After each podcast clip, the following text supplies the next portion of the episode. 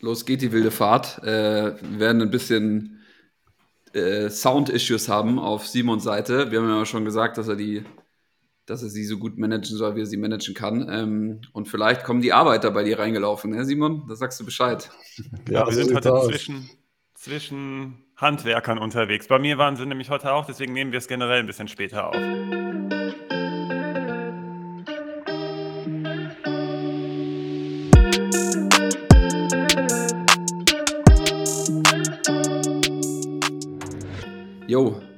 Äh, Spieltag, was haben wir, 25?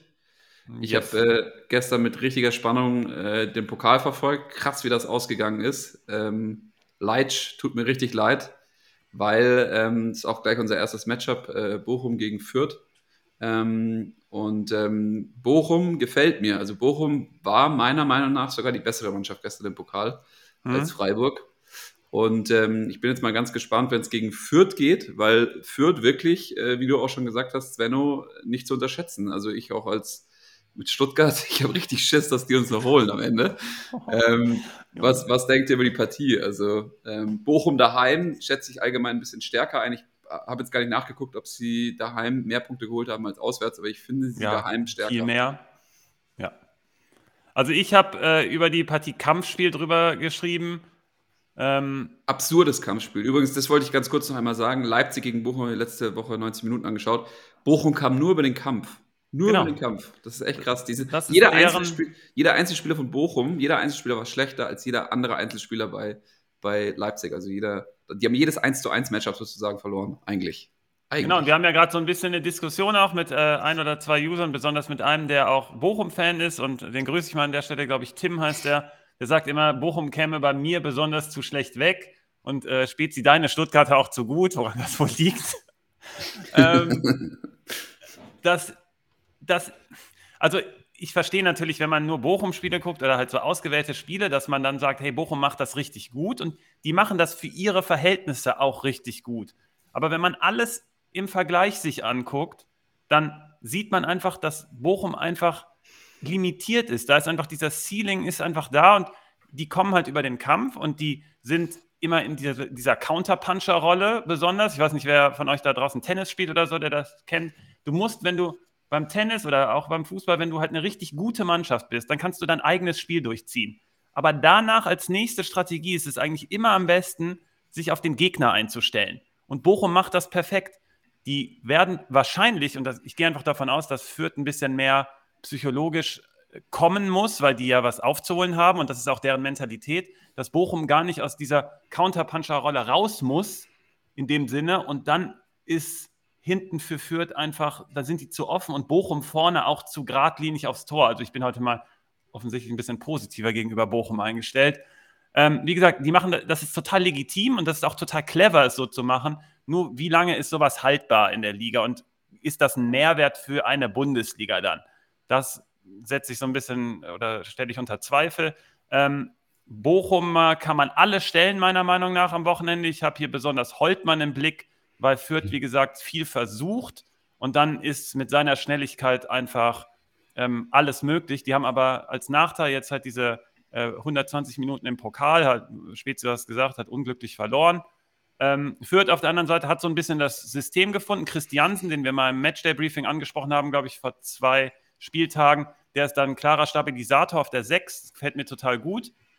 Und die haben halt einfach nichts zu verlieren.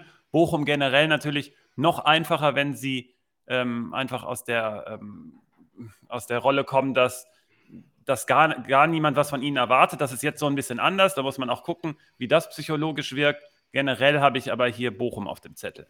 Ja, tatsächlich eines der wenigen Spiele, wo man dann Bochum vielleicht sogar als Favorit äh, aufführen kann. Ähm, Fakt ist, dass Fürth die meisten Abschlüsse ligaweit zugelassen hat. Sie führen praktisch jede Statistik an, nach Flanken, aus dem Spiel und so weiter.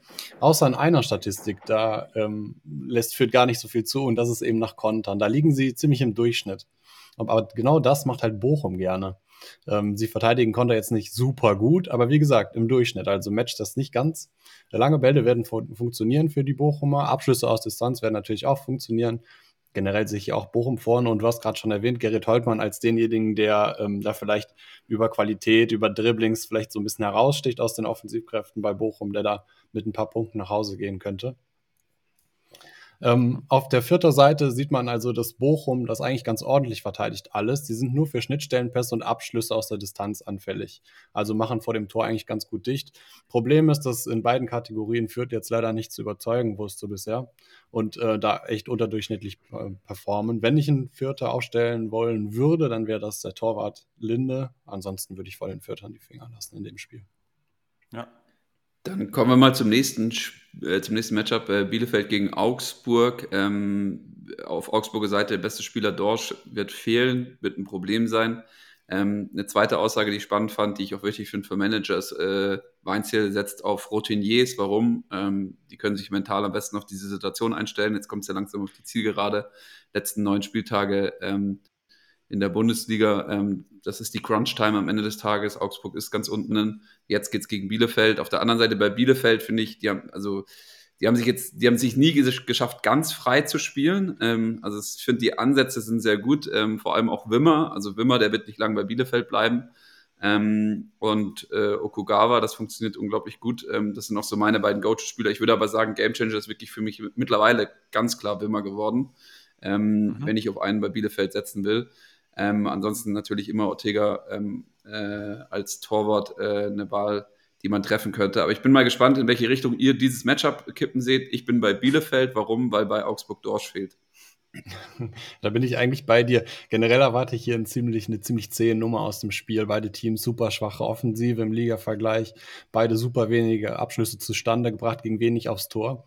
Aber in dem Fall lassen auch beide Teams überdurchschnittlich viele Ab Abschlüsse auf ihr eigenes Tor zu. Also schlechte Offensiven gegen schlechte Defensiven, kann man vielleicht äh, so sagen. Und auffällig ist, dass nach Flanken Augsburg Platz zwei in der Liga ist. Also sie sind echt äh, ziemlich gut, was Flanken angeht. Da genau das verteidigt Bielefeld nicht gut.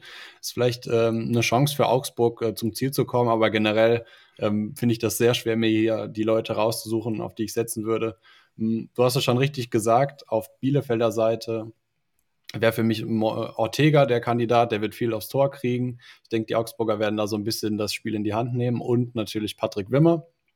Auf der Augsburger Seite Oxford, Roveleo, die kann man immer nehmen, wird eine recht sichere Nummer. Die werden Punkte über Spielaufbau und über defensive Zweikämpfe bekommen. Jetzt nicht so viele wie gegen ein gutes Team, aber das sind halt so stabile Kandidaten. Ansonsten ähm, bin ich eher ein bisschen abgeneigt von diesem Matchup. Bin mal gespannt, wenn du rausgearbeitet hast, Svenno.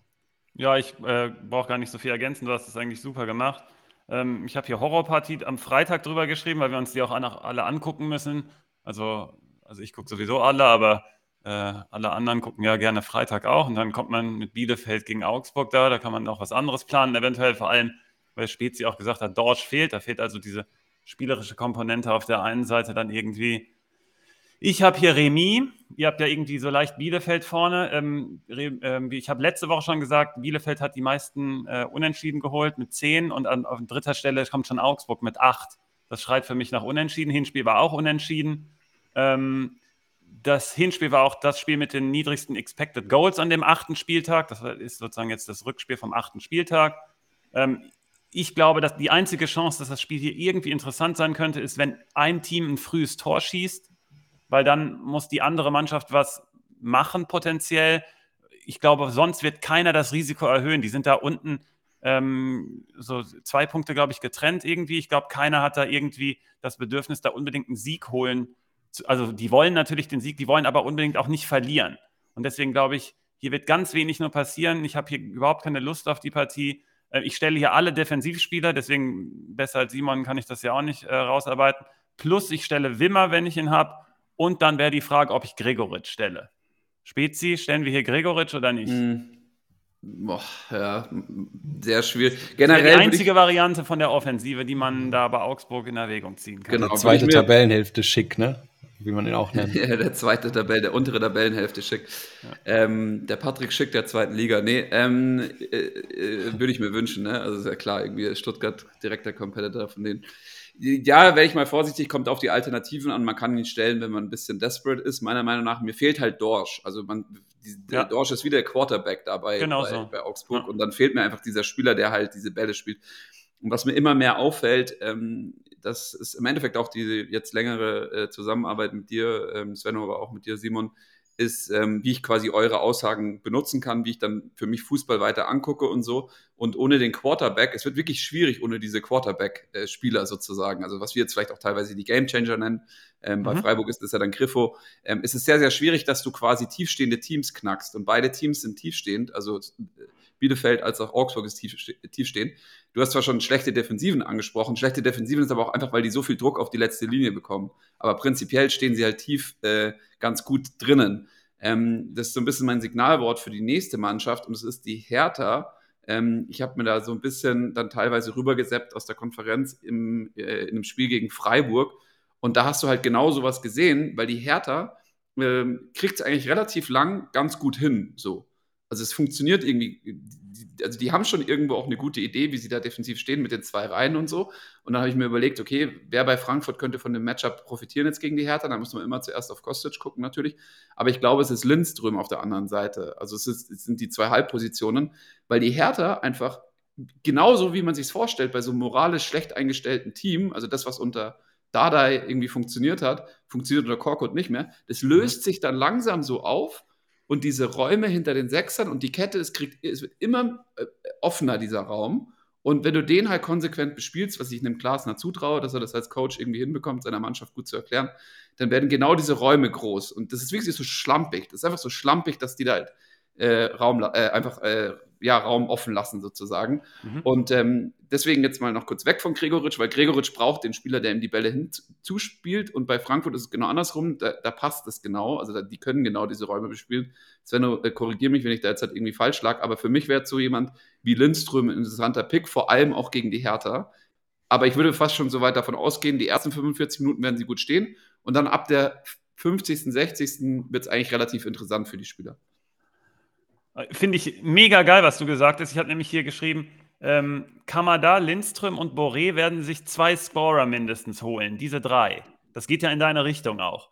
Warum genau. ich das sage, ist, weil du hast es auch schon richtig gesagt, dass da im Rücken von der ähm, vom äh, zentralen Mittelfeld bei Hertha dann irgendwann das wegbricht. Und die spielen das hier gerade irgendwie mit so einer flachen Vier die ganze Zeit. Und ich glaube, das ist der Tod gegen Frankfurt, weil du dann mit Zo kommst. Zo hat äh, Ballgewinnfähigkeiten und hat dann diese vertikalen Bälle drin.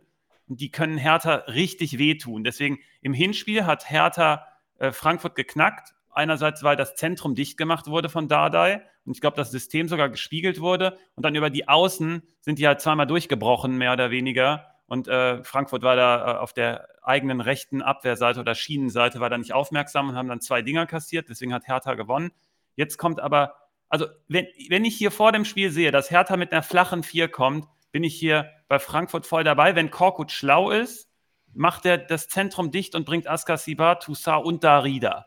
Dann kann man, dann, dann gehe ich davon aus, dass es auf jeden Fall zäh wird und schwierig wird, ja. auch für Frankfurt. Geil. Aber ich habe genau, ich habe mir genau das aufgeschrieben. Ich, ich habe hab gesagt, wenn, wenn Askasiba da spielt und sie das Zentrum dicht machen, wird es schwer.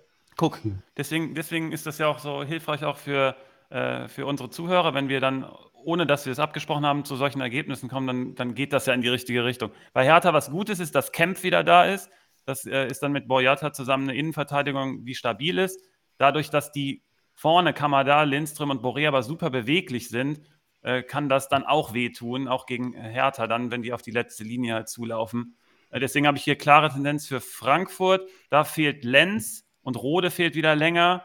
Ähm, Hassebe musste man gucken, weil Hinteregger es jetzt wieder gut gemacht hat, aber der ist im Spielaufbau halt gut. Vielleicht wird er, wie Konst dies letzte Wochenende schon, äh, äh, letzte Woche schon gefordert hatte, vielleicht im Mittelfeld eingesetzt. Das könnte interessant sein, aber Jakic kann da auch seine Rolle spielen. Aber ähm, Schwezi, wir sind hier anscheinend äh, auf einem Nenner, was hier wenn wir vor dem Spiel sehen, wie die Aufstellung ist, wie das Spiel so laufen könnte. Sehr interessant. Ich habe mir als ersten Satz aufgeschrieben zu dem Matchup, ohne mit euch darüber, vorher darüber zu reden, sondern nur aus den Statistiken heraus habe ich mir aufgeschrieben, gegen Frankfurt kommt es darauf an, wie gut du im Mittelfeld stehst. Und das habe ich so begründet, nämlich letzte Woche gegen Bayern hat man, also jedenfalls in den Stats gesehen, dass Bayern sehr gut gegen aggressive, zweikampfstarke Mittelfeldspieler klarkommt. Ähm, nur Statistik. Also ähm, sie dribbeln ziemlich viel im Mittelfeld und äh, kontern das so mehr oder weniger aus. Hat auch ordentlich Punkte gegeben, sieht man zum Beispiel bei Kimmich. Mhm. So, jetzt die, ähm, jetzt den Spiegel auf Hertha. In diesem Fall Hertha. Hertha ist ein Team, das 22 Prozent mehr erfolgreiche Dribblings im Mittelfeld ähm, gespielt hat als der Rest der Liga. Und diese Dribblings werden halt häufig durch diese aggressiven Gegner provoziert. Und anscheinend kommen sie damit recht gut klar. Und Frankfurt ist halt ein Team, das halt ex super extrem im Mittelfeld auftritt. So, ob das jetzt großen Ein Einfluss auf den Spielausgang hat, das möchte ich noch mit Fragezeichen ähm, versehen. Könnte aber für Punkte sorgen. Deswegen Askasiba, Toussaint finde ich sehr interessante Personalien. Muss nicht aufgehen, der Plan, aber das ist, denke ich mal, der Schlüssel zu diesem Spiel. Hertha ist aber auch im Gegenzug total anfällig für Pressing-Situationen und Ballgewinne, besonders in der gegnerischen Hälfte und im letzten Drittel. Also da sind dann schon die Lücken da und genau das provoziert Frankfurt sehr häufig. Genau, und also deswegen ist übrigens auch So mein Game Changer. Ja, ja meine, auch, meine auch mit Kostic zusammen. Okay, also wenn Hertha sich hier äh, vom aggressiven Spiel über, überrumpeln lässt, dann wird das richtig böse ausgehen. Kommen Sie damit klar, sich ähm, Hertha auch, dass die eine Chance haben könnten?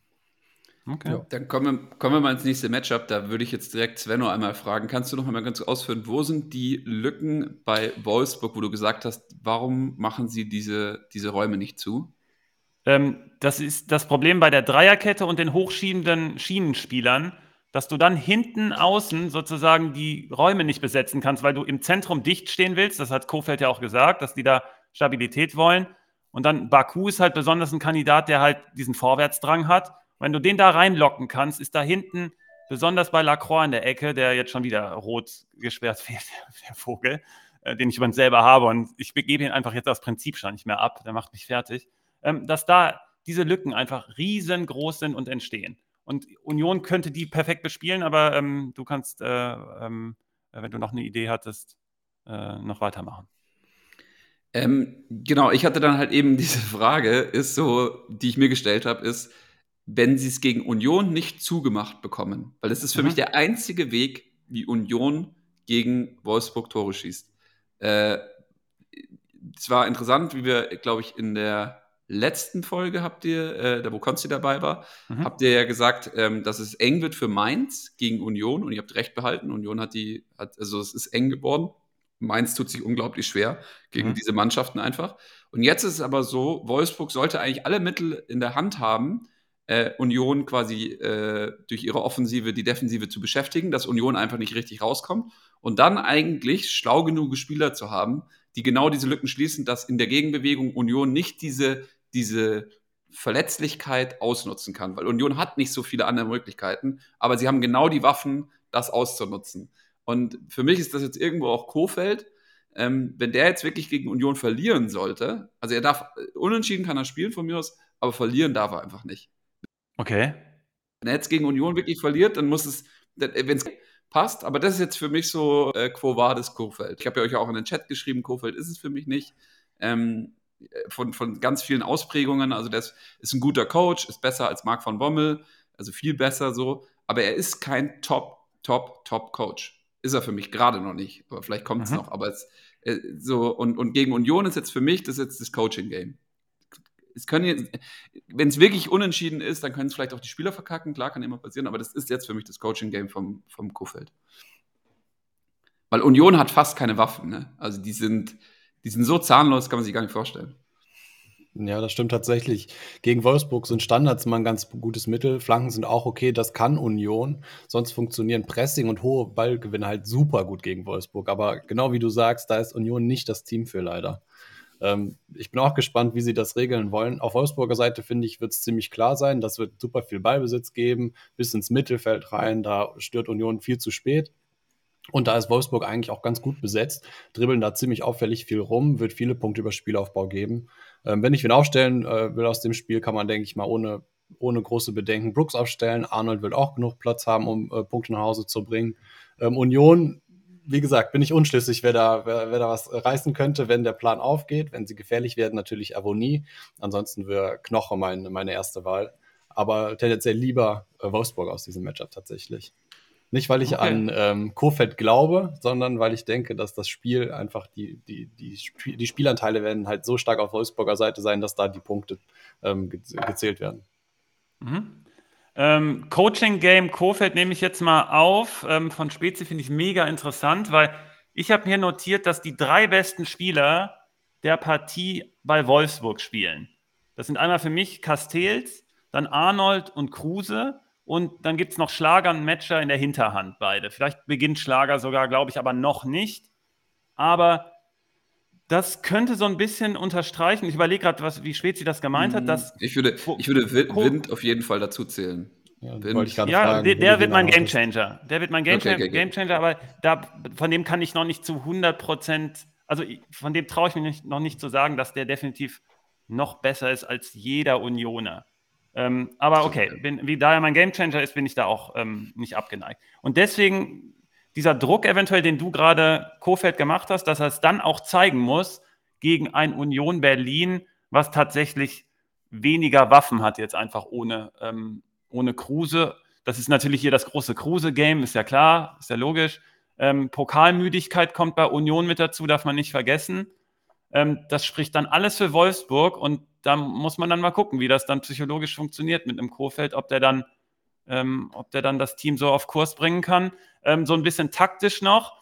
Im Hinspiel hat Wolfsburg eine Viererkette versucht, was gegen Union potenziell nicht so klug ist weil die eher aus dem Halbfeld das Spiel breit machen oder im Halbfeld und dann mit den Flanken besonders über Trimmel, Gieselmann dann kommen oder Gieselmann, der dann auch besonders reinsprintet, wenn äh, Trimmel die Flanken schlägt. Da hat man dann einfach viel zu spät den Zugriff gehabt und das war dann nicht gut. Jetzt ist das System eigentlich besser, wenn du die zwei Schienenspieler hast.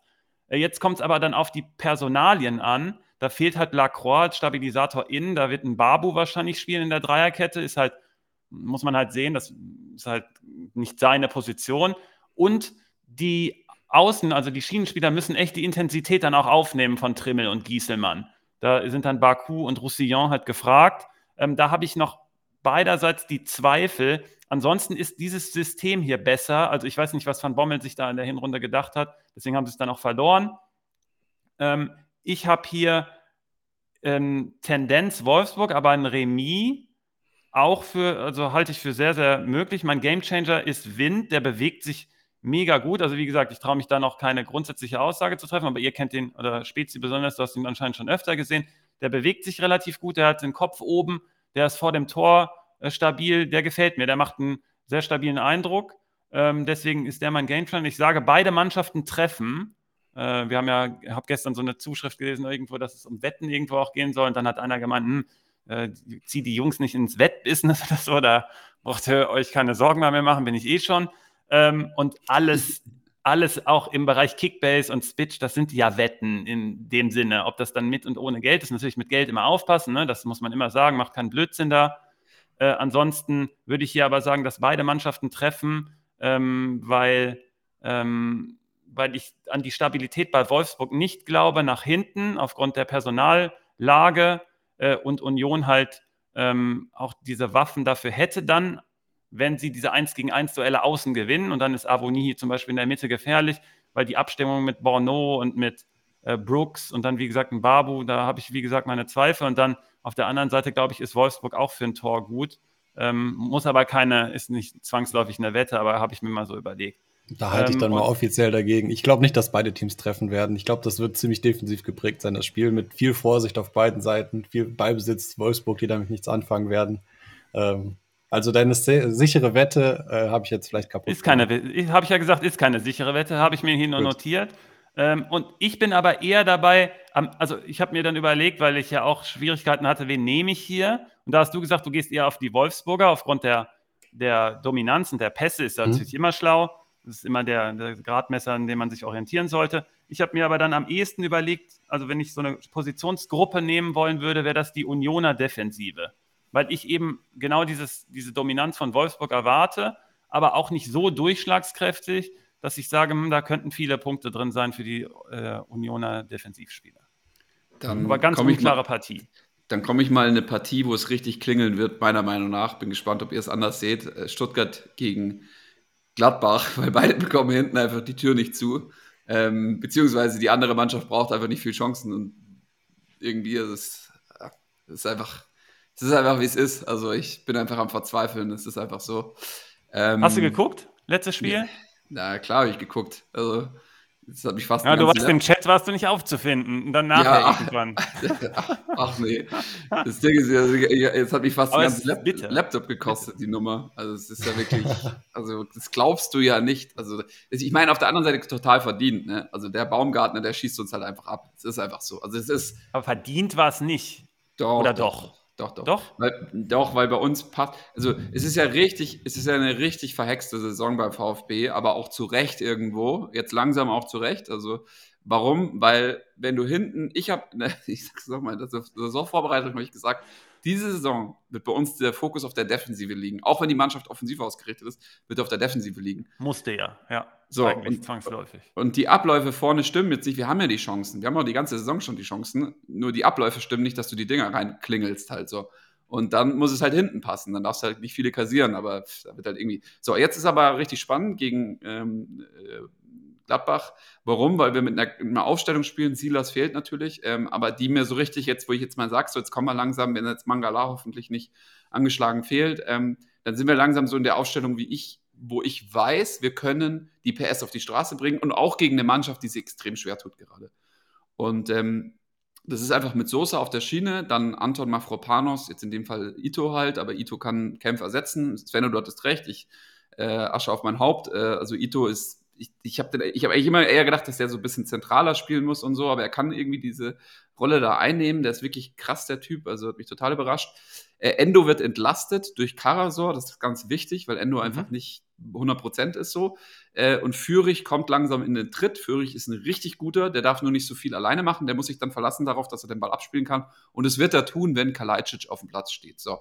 Äh, Mamouche auf der anderen Seite macht sehr, sehr viel alleine, wird aber auch, weil Kal Kalajdzic auf dem Platz äh, stehen, den Nebenmann suchen. Ich hoffe dann in der richtigen Situation abschließen oder in der richtigen Situation abspielen. Das ist ja immer das, was gerade fehlt. Schlaue Entscheidungen vorne drin. Wessen Matchup ist es? Es ist schwierig zu sagen, aber für mich ist es ähm, Sosas Matchup. Da wäre ich jetzt aber gespannt auf euch, ob ihr sagt, nee, hm, weil die, Flü äh, die, die, die Schienen sind ja zu bei Leverkusen, äh, Leverkusen sage ich bei Gladbach.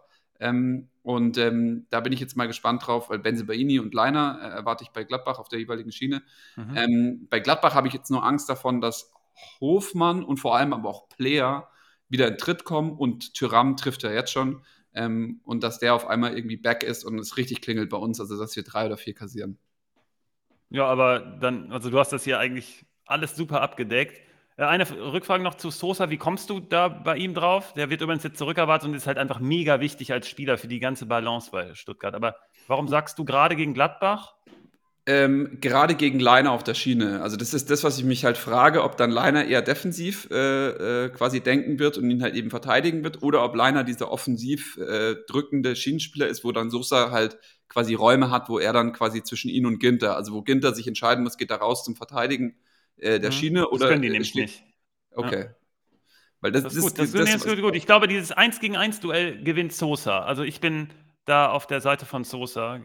Ähm, deswegen ähm, nur nochmal die Rückfrage gewesen, weil das könnte echt ein Schlüsselduell sein in der Partie. Das gefällt mir. Äh, du hast äh, angefangen mit hier wird es richtig klingeln. Ich habe das hier ist ja, ich habe jetzt geguckt, das hier ist mein, mein Wettspiel hier jetzt. Wie gesagt, ich wollte das extra aufnehmen, nachdem ich das gestern gelesen habe. Plus 2,5 Tore für 1,7 spielen wir das oder nicht? Ich sage, das kann man spielen. Ja, wir wollen jetzt hier niemanden zum Wetten anregen. Das ist mir egal. Das ist ja, ich also, will ja nicht keinen animieren. Das heißt ja nicht, aber kann man ja sagen, ob das eine schlaue Wette wäre oder keine. Ähm, ich glaube, ja. hier werden viele Tore fallen, deswegen ist die Quote auch so gering. Äh, und dann ist halt die Frage, ob man es noch spielt. Dann, ich glaube, dass beide treffen, dafür ist die Quote auch gering, mit 1,5. Deswegen auch hier fraglich, ob man das spielt, weil einfach der Payout dann nicht so groß ist wahrscheinlich eher lassen. Kalajdzic trifft, habe ich hier notiert. Spezi, du scheinst da auch dabei zu sein. Gibt 2,8. Ist mir eigentlich auch zu wenig. Und ähm, Spezialwette habe ich notiert, nämlich Benzel Baini trifft nach einer Ecke gegen Stuttgart, aber der zweite Teil natürlich nicht so explizit. Und das gibt Quote 15. Das könnte man mal aus Langeweile spielen. Bei den anderen Sachen, das deutet darauf hin, äh, ist, dass hier wirklich viele Tore fallen, weil Stuttgart hat die Mittel gegen Gladbach und Gladbach hat die Mittel gegen Stuttgart. Ähm, ich sehe ein bisschen so Führig in der Reus-Rolle, weil Reus hat Gladbach zerlegt und Führig kann das so ähnlich spielen mit seinem Speed, den er auch hat. Äh, und ähm, wenn er dann die richtigen Mitspieler hat und das Timing beim Abspiel erwischt, dann könnte das hier wirklich gut funktionieren. Bei Gladbach fehlt halt Friedrich, da muss man gucken, wer da spielt. Also Benzebaini erwarte ich eigentlich auf der Schiene und deswegen könnte es sein, dass Janschke hinten spielt, weil Bayer fällt halt auch noch aus mit der fünften Gelben. Ähm, bei Gladbach habe ich mir Plea und Hofmann notiert als Assistgeber, weil die einfach in diesen Räumen aktiv sind, die bei denen Stuttgart auch Probleme hat. Beide Mannschaften haben hier große Probleme. Also ich, gerade in der Abstimmung hinten bei, mit Ginter bei Gladbach, da stimmt irgendwas überhaupt nicht. Ich weiß nicht, ob der manchmal so vom Kopf her nicht mehr so richtig da ist, aber ich will keinem was unterstellen. Aber bei Stuttgart ist es eher was anderes. Die sind irgendwie alle, also bei Stuttgart habe ich so ein bisschen das Gefühl, dass die Angst haben, teilweise was zu kassieren und dann aber auch zu übermotiviert sind und da reingehen und dabei passieren so viele Missverständnisse. Da sind in den letzten drei Spielen dreimal mindestens drei Tore gefallen, die einfach völlig unnötig waren. Und dafür ist dann Gladbach einfach mit Player und Hofmann viel zu gefährlich. Deswegen erwarte ich, wie gesagt, hier auf beiden Seiten Tore und ich erwarte insgesamt viele. Ich habe aber am Ende keine Ahnung, wer gewinnt. Das lasse ich jetzt einfach hier so stehen. Vielleicht habt ihr eine klare Tendenz.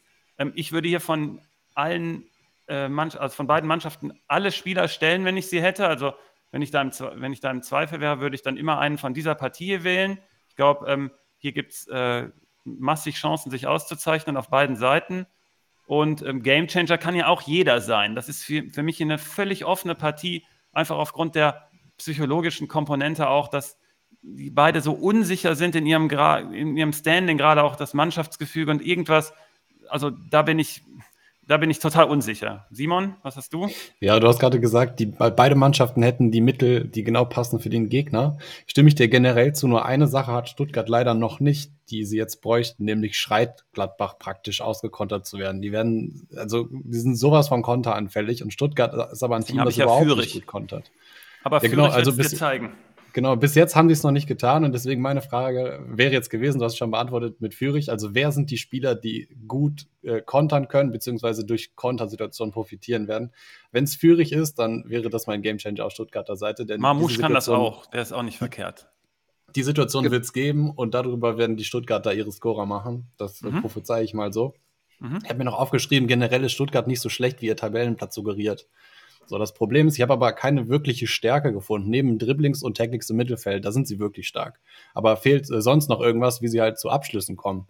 Da ist irgendwie ja, noch ein bisschen Flaute. Vielleicht das fehlt halt gerade. Es, fehlt, halt. es fehlt die Intelligenz im vorletzten Pass. Also das ist wirklich uns, uns, also das ist ja, also manchmal, wenn ich mir ein Fußballspiel anschaue, das drückt dann auch nicht Expected Goals aus, es drückt garantiert nicht Schüsse aufs Tor aus oder äh, Torschüsse aus oder was auch immer. Du siehst ja zum Beispiel Leipzig gegen Bochum letzte Woche. Das ist halt ein Kunku, Silva ähm, und äh, Olmo sind nicht auf dem Platz. Und dann entstehen, wo, wo, du, wo du als Mensch, der viele Fußballspiele geschaut hat, weißt du, jetzt hieraus entsteht eine Chance. Dann wird aber, dann muss Angelino das alleine machen etc. Und, und legt ihn sich da komisch drüber und vorbei und was auch immer. Da muss ein bisschen Glück entstehen, dass da überhaupt ein Torschuss entsteht. Aber du weißt, stehen da jetzt die richtigen zwei Spieler drauf, die genau wissen, der eine umläuft den jetzt, der Ball geht entweder raus in der ersten Welle, wenn die erste Welle abgebrochen wird, geht der Ball zurück in den Rückraum, der wird auf rechts oder links verteilt, Halbfeld, Flanke, Bums. Und bei Stuttgart hat das sehr, sehr gut funktioniert letzte Saison, dass wenn die erste Welle gescheitert ist, dass der Ball auf Sosa verteilt wurde und, und Sosa wirklich fast aus dem Stand noch einen Ball spielen konnte, der von Kalajdzic irgendwie verwertet werden konnte. Und, und das, man wusste, das ist gefährlich und man wusste ganz genau, wie man diese zweite Welle spielt. Bei Stuttgart fehlt sowohl die, die Zuordnung oder die Abfolge, wie wird die erste Welle zu Ende gespielt. Und wenn wir die erste Welle, die wissen gar nicht, wann brechen wir die erste Welle ab und fangen die zweite an. Und sie wissen noch nicht mal, was sollen wir überhaupt machen? Wie sollen wir überhaupt die zweite anfangen? Das wissen die Spieler einfach nicht auf dem Platz. Und was man dann manchmal als Zuseher so ein bisschen von der Couch sagt, ah, warum spielt er nicht dahin, warum spielt er nicht dahin? Wenn du da mal auf den Platz stellen würdest, dann würdest du wissen, wie krass die Drucksituation Situationen sind. Auch wenn der Verteidiger sich Meter weg von dir ist, wenn der im kommt, du denkst, der ist schon fünf Meter an mir dran. Und dann spielen die die Bälle halt falsch ab. Und deswegen brauchst du dann solche Spieler wie mh, hm, Dortmund, also wir rutschen mal ins nächste Matchup rein, jetzt gegen Mainz, finde ich ganz spannend, ähm, so wie Guerrero oder sowas. Also die haben so ein unglaubliches Gefühl auf dem Platz, wo muss der Ball hin? Bei Reus übrigens auch. Also das ist so. Äh, das, du hast mir schon mal die super Vorlage gleich für später gegeben. Wollte ich nur schon mal anteasen. Kommt genau. später was. Also, also ich habe mich lange mit einem Kumpel von mir unterhalten, das war im Spiel äh, gegen Gladbach, ähm, wo der, da hat der Kommentator gesagt, oh, überragender Ball von Reus und so, weil er den halt einfach direkt weitergespielt hat auf Malen, also das Malentor war das, ich glaube, es war das 1-0 sogar, oder frühes Tor.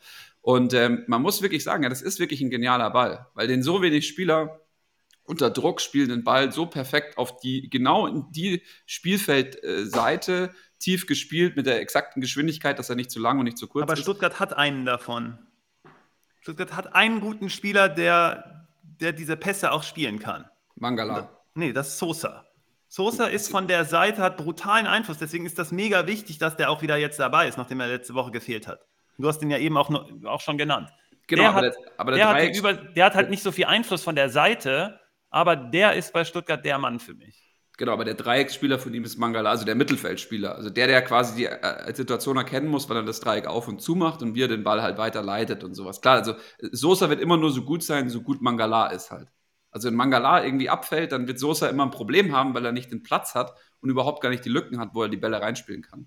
Also das ist immer so. Also Genau, er meine, könnte sie aber. ja, ja, natürlich, die könnten sie alle. Du- Nee, Doch. glaube nicht. Ich glaube, Ja. Sosa ist schon ganz besonders. Aber ich komme Okay. später darauf der ist, zurück. Der ist, der ist super besonders, aber wirklich bei Stuttgart hat sich wirklich äh, Spieler zusammengekauft, auch von den Jungen und so, die wirklich sehr viele Bälle unter sehr viel Bedrängnis spielen können. Ähm, und Mhm. wenn man jetzt zum Beispiel, wir sind ja schon quasi jetzt mal im letzten, nächsten Matchup drin, das ist bei Dortmund dann zum Beispiel in Bellingham oder sowas. Aber bei, bei Dortmund, wenn ich das jetzt schon so sehe, am Wochenende, wenn ich mir schon überlege, Bellingham wird wahrscheinlich die linke 6 oder linke 6-8er spielen. Guerrero wird den, die Schiene spielen. Reus wird vorne die, die Halbposition spielen wahrscheinlich. Ähm, und dann auf der anderen Seite bei Mainz fehlt Chor. Ist ein Riesenproblem. Das ist für mich ist ganz klar der Favorit ist Dortmund, auch wenn jetzt gegen Mhm. Augsburg irgendwie noch den Ausgleichstreffer gesitzt haben. Also es ist alles andere als ein Dortmund-Sieg, wäre wirklich eine absolute Überraschung für mich jetzt. Ja, stimme ich dir total zu, will aber noch hinzufügen, also dass es noch ein super Matchup beim Gladbach-Spiel gibt gegen deine Stuttgarter. Nämlich haben wir ein super Match bei Distanzschüssen. Äh, Gladbach ballert äh, sofort drauf, wenn sie können, also sind ganz oben bei Distanzschüssen. Stuttgart lässt da super, super viele zu. Es gibt ein Distanztor in Player dem Spiel. Äh, locker. Äh, und die zweieinhalb Tore, die du gerade gesagt hast, knacken wir auch mit links. Okay. Mm, Jetzt Mainz Dortmund, Aber hast nicht du gesagt, wetten. Chor, Ich sage trotzdem Nee, nicht, nicht wetten, weil die natürlich. Quote zu gering ist. wir beide können ja wetten, oder, oder mit Spezi. Naja, also. Jetzt Mainz Dortmund. Also erstmal würde ich schon sagen, Mainz ist ein super schwieriger Gegner für, für Dortmund. Jetzt fehlen, wie du gerade gesagt hast, äh, Chor, aber dazu noch Hack und Saint-Just. Und das schwächt Mainz. Also nicht unwes unwesentlich. Warum erstmal schwieriger Gegner? Ja, weil Mainz eigentlich defensiv super stabil steht. Jetzt nicht mit 60, 70 Prozent Ballbesitz rumrennt, was den Dortmundern wahrscheinlich ein bisschen gefallen könnte, wenn sie es probieren würden. Aber trotzdem, also obwohl sie keinen Ballbesitz haben, äh, sehr starkes Pressing phasenweise spielen. Und genau gegen solche Aktionen äh, hat Dortmund Probleme. Und das matcht halt ähm, super die Stärke von Mainz. Also gefährlich, gefährlich. Jetzt ähm, sehe ich hier Dortmund vorne, eben weil die Ausfälle äh, da sind. Und mal gucken, wie sie die kompensieren. Weil Mainz ist ja eigentlich bekannt darüber, dass sie halt übers Kollektiv ihre Stärke holen und nicht über einzelne Spieler, die jetzt mal fehlen. Haben sie jedenfalls so gezeigt. Ein paar gelbe Karten wird es auf jeden Fall für Mainz geben. Gegen Dortmund holt man sich die zweitmeisten und Mainz ist auch nicht so sonderlich zimperlich. Meine Gamechanger für die Mainzer sind Anton Stach und Robin Zentner erstmal. Und äh, jetzt hau du mal raus, ähm, Svenno, was, äh, was Dortmund gegen Mainz reißen könnte. Gar nichts. Ähm, ich, hab, ich weiß hier nicht, wie wir das hier machen sollen, es sei denn, es geht über eine Einzelleistung. Deswegen bin ich besonders überrascht und äh, interessiert jetzt auch, äh, was äh, die Partie mir im Endeffekt dann zeigt, weil was ihr vergessen habt eventuell ist, dass bei Dortmund auch ganz viele ausfallen. Nämlich Meunier fällt jetzt auch noch aus, Rainer fällt die ganze Zeit natürlich schon aus, Haaland ist nicht da, Akanji ist nicht da. Und dann habe ich mir die Frage gestellt, dadurch, dass die Mainzer, die ihr schon aufgezählt habt, die fehlen, was ist denn leichter zu ersetzen? Und da bin ich bei Pro Mainz und Simon hat schon gesagt, hat schon die Antwort sozusagen gegeben über das Kollektiv. Ich glaube, es ist einfacher, bei Mainz Spieler zu ersetzen. Jetzt haben wir aber diesen Sonderfall natürlich Chor. Jetzt bin ich mal gespannt, wie das ist. Bei Dortmund fehlen aber, fehlt halt, fehlt halt mit Haaland ein sehr, sehr zentraler Spieler, mit Rainer, der der bessere Brand ist im Endeffekt. Brand schafft bei uns irgendwie, schafft es nicht in diesem System irgendwie Fuß zu fassen. Meunier hat die Seite, äh, ihr seid ja beide große Fans auch von ihm, hat die Seite da im Griff gehabt und Akanji als Aufbauspieler hat Hummels in dieser Saison schon abgelöst als Aufbauspieler. Und für mich fehlen bei Dortmund, noch fehlt bei mir noch mehr Qualität relativ zu dem Ersatz, der dann spielt, eventuell dann Pongracic in der Dreierkette und so weiter. Ähm, deswegen muss ich hier bei, einer, bei Dortmund auf eine Einzelleistung hoffen. Meine Hoffnung wäre hier Guerrero und Azar. Azar hat im letzten Spiel gezeigt, im 1 gegen 1, und da hat man mal wieder gesehen, warum ich immer und Konst die letzte Saison auch rumgeschrien haben, dass die Kaderplanung bei Dortmund nicht funktioniert. Azar ist der einzige Flügelspieler im Endeffekt, den wir haben. Und solche Spieler brauchst du halt. Und das, was Sancho letzte Saison gemacht hat bei uns, das geht uns so enorm ab. Wir haben einfach gar nichts in dem Bereich, beziehungsweise halt Azar und Guerrero ist aber eher so der Spieler, der dann noch ein bisschen mehr ins Zentrum rückt und dann so nachrückt als äh, Abschlussspieler dann im Endeffekt noch. Aber wir haben nicht diesen reinen Flügelspieler und das nervt mich einfach total. Gegen Mainz wäre das super wichtig, so jemanden zu haben. Deswegen sind wir da auch wieder beschnitten in unseren Möglichkeiten. Äh, die Hoffnung bei Mainz wäre bei mir Burkhardt, weil Mainz hat gegen große Gegner in Anführungszeichen halt gezeigt, wie es geht. Die kommen dann schnell nach vorne, spielen sehr, sehr geradlinig, gehören da zu den Top-Mannschaften der Liga und deswegen setze ich da einfach mal auf den Speed von Burkhardt. Ich tendiere hierzu aber ganz wenig Spieler hier nur zu stellen, also zum Beispiel für Spitch auch lasse ich lieber die Finger von Dortmundern und Mainzer muss ich dann auch nicht unbedingt haben. Ähm, ich habe mir Kobel und Zentner hier aufgeschrieben. Äh, so absurd das dann klingt, wenn ich hier mit den zwei Torhütern komme. Und okay. wie gesagt, Hoffnung bei Guerrero, Azar und Burkhardt so ein bisschen. Aber ansonsten erwarte ich von dem Spiel insgesamt sehr, sehr wenig, weil auf beiden Seiten einfach so viel fehlt. Und ich bin hier noch skeptisch, aber ich bin frohen Mutes jetzt, weil ihr Dortmund jetzt so klar vorne seht. Vielleicht äh, habt ihr da recht. Ja. Also ja. sehen wir mal. Also äh, dann avanciere ich jetzt mal zum Ultra Dortmund-Fan in dem Podcast ähm, und lehne mich so weit aus dem Fenster, dass man denken könnte, ich hätte das Spiel schon geguckt. Nämlich wird Dortmund in den ersten 15 Minuten nach der Halbzeit treffen. Guerrero auf Reus oder Hazard, Tor. Derzeit ist Dortmund super stark. Mainz lässt viel zu viel zu, passt perfekt, wie die Faust aufs Auge. 15 Minuten nach der Halbzeit. Sonst viel Ballbesitz für Dortmund. Kommt im Endeffekt auf die Konterabsicherung an, denke ich. Und ob sie es konzentriert Aber ich animiere können. zum Wetten. Aha. Okay. Irgendwie, also, irgendwie muss man, er sagt ja nicht dann setzt darauf, sondern er sagt einfach, das sagt er jetzt so. Ist. Also bitte, Leute, wir wollen euch 100%. Einer muss sich doch mal trauen. Einer muss sich doch mal irgendwas trauen. Ja, ich bin bei, ich bin bei Simon. Ich, ich avanciere jetzt zu Simon äh, Fanboy in diesem Podcast. so, meine, so, meine Freunde, rutschen wir ins nächste Matchup rein. Ich will unbedingt was wissen. Chabot, Chabot, Chabot. Ähm, äh, Timo Hübers fällt aus. Genau, der, das ist der neue darf. Die Legende. Was, so, habt ihr schon ein Gefühl dafür? Ähm, oder ist es im Endeffekt Timo Hübers, äh, Hübers wenn er wieder fit ist, wird er äh, zurück reinrutschen? Oder ist das jetzt unser Plan, um zu gucken? Weil er wurde ja eigentlich als Ersatz geholt, also als Sichos-Ersatz. So habe ich es verstanden. Ja. Ja. Also ich, hast du ihn schon spielen sehen? Ich noch nie.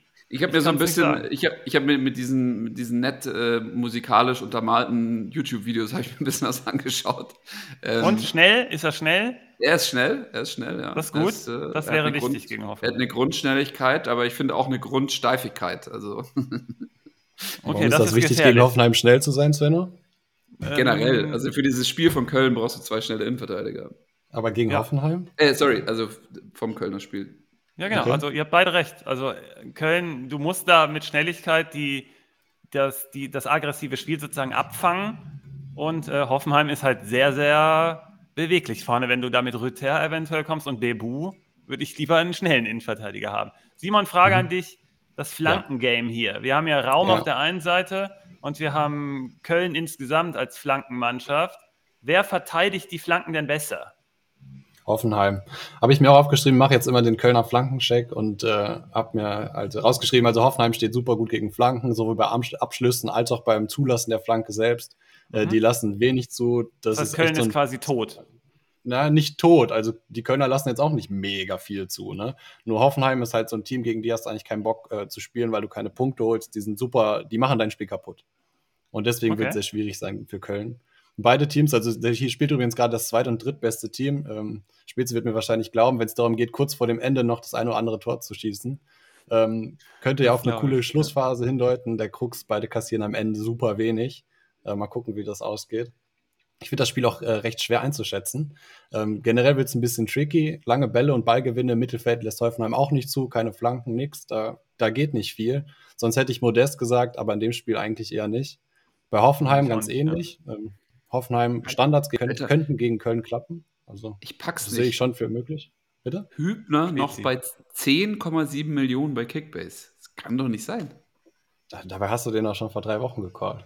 Da will ich doch längst, muss doch, jetzt mal, muss doch jetzt mal steigen, der Typ, ey. Nee, der, war, kam, der kam da aber von sieben, ne? In dem Moment war er bei Boah. sieben und du hast ihn schon drei Millionen hochgezogen, Spezi. Okay. Also ich, ich spiele überhaupt gar keinen Seasonal Kickbase. Also nicht, dass irgendwelche Leute, ich, äh, das heißt wieder, der Spezi hype seine Spieler. Pusht Nein. wieder seine Spieler. Das, das hat Konsti gemacht. Ja. Äh, Alter, der Konsti, den lassen wir nie wieder einen Podcast. Nee, Leute, nee, also Hübner, auch eine Leute, Schelle von mir bekommen. Das ist für, äh, richtig so. So, und äh, Hübner, Leute, krallt euch den, ne? Also das ist, In dem Spiel äh, auch? Klar. Ist dein Gamechanger ja, ja. Hübner? Gamechanger ja, mit Sicherheit doch. nicht. Eine Game, eine Gamechanger wäre eher Baumgartner, muss ich sagen. Also okay, okay cool. Da will ich auch mitgehen. Ich würde Kramaric und Bebu sagen, weil Schnittstellenpässe und Konter, so knackst du Köln und das können die beiden. Genau, also Simon, du hast eigentlich gesagt, du kannst die Partie schwer einschätzen, aber bist doch jetzt doch eher pro Hoffenheim oder habe ich das falsch rausgehört? Ich bin definitiv pro Hoffenheim, aber ich finde es trotzdem schwierig, mir vorauszumalen, wie das Spiel laufen wird. Ich weiß, dass Köln anfälliger ist und Hoffenheim wesentlich äh, schwieriger zu bespielen ist als Köln. Das würde ich mhm. mal so darstellen. Mhm, Aber ja. ich äh, rechne Köln ähm, definitiv auch Chancen zu. Also wenn sie da was aus dem Hut zaubern, kann das schon passieren. Ich sehe es jetzt nicht so als super einseitig, aber ich denke, Hoffenheim wird vorne sein. Und eben halt Kramaric, Bebu, Schnittstellenpässe, Konter, wird schnell gehen da vorne und dann sich, also Hoffenheim gewinnt. Okay, das ist hier für mich eine Partie. Also Hoffenheim hat das Hinspiel 5-0 gewonnen. Mhm. Ähm, für mich hat Hoffenheim hier alle Vorteile, wenn die Intensität passt. Und das weiß ich in den ersten fünf bis zehn Minuten. Da weiß ich, was Hoffenheim im Kopf ähm, auswärts dann auch auf die Platte bringt. Und wenn da die Intensität gematcht wird, müsste es Hoffenheim für mich eigentlich packen, weil sie beim Abfangen der Bälle einfach sehr, sehr stark sind. Die können danach die Leute auf die Reise schicken in den Konterbewegungen. Wenn Köln dann jetzt auch noch geschwächt ist durch Hübers zusätzlich und sind dann noch, wenn sie in Ballbesitz sind und ihren Plan B brauchen, dann sehr, sehr pressingresistent. Ähm, deswegen, und dann läuft sozusagen die Stärke von Köln so ein bisschen ins Leere, ja auch selber die Bälle abfangen zu wollen und äh, Druck auszuüben und haben halt sehr, sehr gute, ballsichere Spieler. Ihr habt ja auch schon alle mehr oder weniger ähm, äh, angesprochen, besonders dann Kramaric und Baumgartner im Zentrum, wenn die von den Halbpositionen da ähm, sich freispielen und dann in die Gegenbewegungen kommen. Ich glaube, das wird brandgefährlich. Mein Gamechanger ist, wenn er spielt, Rüther. Ihr habt aber auch schon Baumgartner und wie gesagt Kramaric ja genannt und Bebu. Die halte ich auch alle für möglich. Und das sind so diese vier großen Jungs. Da muss halt noch geguckt werden, ob Dabur eine Rolle spielt. Ich könnte mir vorstellen, dass er hier eher nicht so passt, ähm, weil gegen Köln halt dieses geradlinige Spiel wichtiger sein könnte. Und da könnte ich mir halt Rüther vorstellen, der hier völlig eskalieren sollte. Aber Bebu halte ich auch für super gut möglich. Und ich äh, sage hier, das wird ein Hoffenheim-Sieg. Also ich bin ja. hier klar bei Hoffenheim, aber ich sehe es in den ersten Minuten, was passieren wird. Und bei Köln habe ich nicht so viel, habe ich hier, weil ich weiß, dass die, äh, dass die Außen, äh, also natürlich, wenn, wenn Raum da äh, im Rücken wieder was zulässt und Kader Schabek rückt auch relativ hoch, aber dann weiß ich, dass Hoffenheim im Zentrum halt äh, die Kopfballhoheit auch hat. Und dann halte ich es für schwer, irgendwie für Köln das Mittel zu finden. Mhm. Aber ausgeschlossen äh, wird es auch nicht sehen, oder? Also keine nee, Ausgeschlossen ist nie was. Das, das, ist Alles nie. Klar. Die sind schon auch gut. Die spielen auch zu Hause. Und wie gesagt, die Intensität bei Hoffenheim ist das immer. Das war so die Entwicklung bei Hoffenheim war okay. Die konnten immer gut Fußball spielen, hatten dann diesen, diese brutalen Schwankungen drin und hatten häufig Zugriffsprobleme. Das wurde dann aber in den Griff bekommen taktisch und hatten dann im zweiten Schub dann noch diese Intensitätsprobleme, dass die dann den Kampf oft nicht angenommen haben, weil die wussten halt häufig, dass die bessere Mannschaft sind mit den besseren Spielern. Du musst dann aber im Kopf der auch einfach klar machen, hey, ich muss hier um jeden Meter fighten in der Bundesliga, weil dafür ist Hoffenheim mhm. dann auch wiederum nicht gut genug, das dann einfach so lässig runterzuspielen. Und das haben die jetzt Stück für Stück geschafft und diese Entwicklung, die Höhnes da genommen hat, finde ich mega cool mit der Truppe. Ähm, und deswegen halte ich die für mittlerweile so stabil, dass ich da weniger Zweifel habe bei der Intensität, aber man weiß es nie bei denen. Deswegen gucke ich mir die ersten Minuten an und weiß dann eigentlich Bescheid. Ja, nee. also ich zocke in letzter Zeit häufiger diese Kickbase Challenge und dort ähm, hast du halt einen Vorteil, wenn du Spieler hast, die auch spielen und Baumgartner und Bebu sind beide mehr oder weniger gesetzt. Die haben keine Alternative bei uns in der VA. Mhm. Weshalb ich die ja noch ein bisschen vor Ritter und Konsorten sehe. So eine ja. Frage an dich. Also es haben ähm, User ja gefragt nach einer Pyramide für die, Tra für die Trainer. Welchen Trainer findest du besser, Hönes oder Baum? Ähm, Hönes. Oh. Weil. Svenno. Ja, sag. Also, dass er jetzt, ich kenne Sven nur zu gut mittlerweile. Wurscht. Du erzählst es. Nee, nee, sag, ich, ich bin gerade verwirrt. Ich, ich glaube, es, es hätte einen anderen Kontext gegeben, wo du gesagt hast, Baumgartner. Das ist, weil, weil, weil der. der also Baumgartner oder Baumgart, meinst du? Baumgart, Baumgart, okay. meine ich. Baumgart und Baumgartner. Ne? Es gibt auch Baumgartlinger noch und es gibt. Baumgartlinger, das, das, das Die verwechsel ich alle, immer. Deswegen bin ich immer, muss ich erst immer zweimal überlegen. Also Baumgart ist der Trainer von Köln und den meinst du und der. Okay, jetzt erklär mir, erklär mir äh, kurz deine, deinen Ausruf da. Ich muss es verstehen. Nein, nein, weil, weil im Endeffekt, ich glaube, es gibt einen Kontext, wenn jetzt halt quasi der Mainstream Mainstream eher Hönes gesagt, hättest du Baumgart gesagt. Dann hätte der Mainstream Baumgart gesagt, dann sagst du halt Hönes. Weil es sind beide irgendwo. Nee, nee, nee. Su nee. Super. Okay.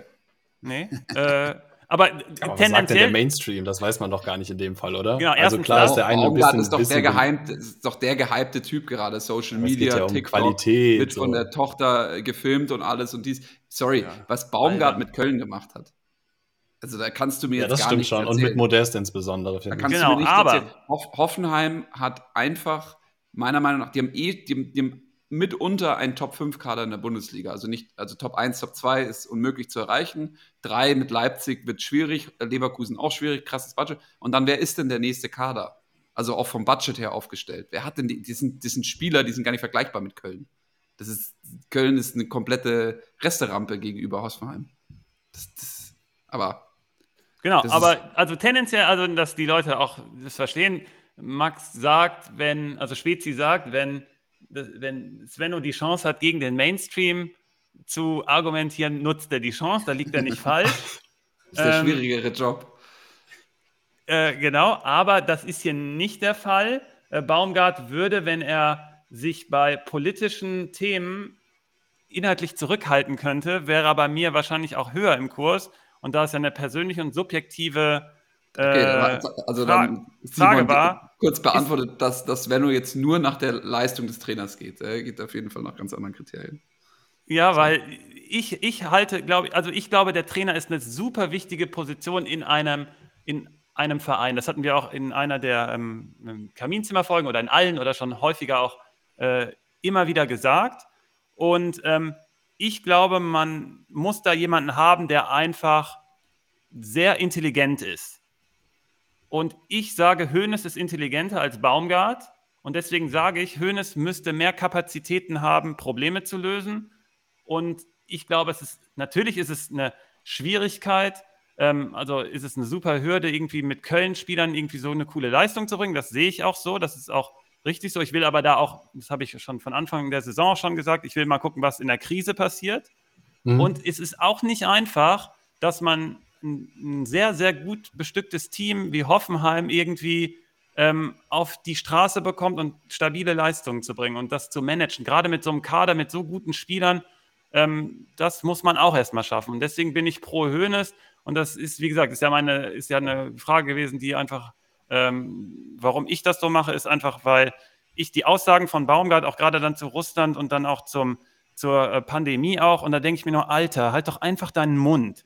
Und deswegen sage ich, ähm, Baumgart, ja, als Typ cool, dem möchte ich aber, muss ich nicht so viel Verantwortung geben. Äh, und da bin ich dann eher pro Höhnes. Ganz einfach. Ja, also ich finde die Frage auch nicht ganz fair, weil eben beide nicht den gleichen Background haben. Ich glaube, Baumgart hatte noch keine vernünftige oder keine große Krise zu bewältigen bei Köln und mal gucken, was dann der Mainstream bzw. die Medien darüber dann berichten würden. Das steht ja noch aus in dem Fall. Mhm. Ähm, hätte ich jetzt die Frage zu Streich im nächsten Matchup gestellt, wäre ich auch mal ähm, ähm, interessiert gewesen, was du da sagst. Spezi, wer ist denn dein Kandidat? Äh, Streich oder Tedesco?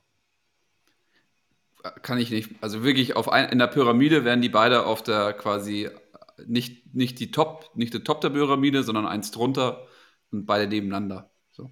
Ich habe ja so eine, ich habe ja so geantwortet in den Kommentaren. Ich weiß nicht, ob ihr es gesehen habt. Simon, du hast es vielleicht gesehen und nimmst es deswegen mhm. nochmal auf. Ich habe Tedesco an zwei der Liga gerade.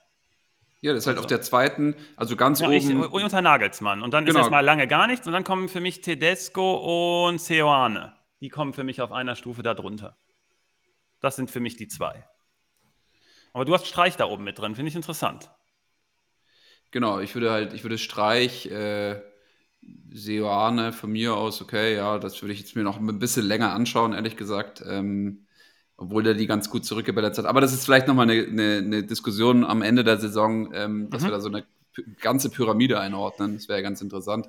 Mhm. Ähm, mit auch Spekulationen, was, was nächste Saison passiert. Ich glaube, im Sommer wird einiges passieren. Auf jeden Fall auf der Trainerposition bei Hertha wird, wird ja was passieren. Das ist ja also wahrscheinlich sehr sicher. Dann auch bei uns in Stuttgart ähm, werden viele Fragen gestellt, auch wenn alle sagen, dass Matarazzo mit in die zweite Liga gehen äh, wird. Das musst du erstmal schaffen, das in dem Umfeld von Stuttgart durchzuboxen.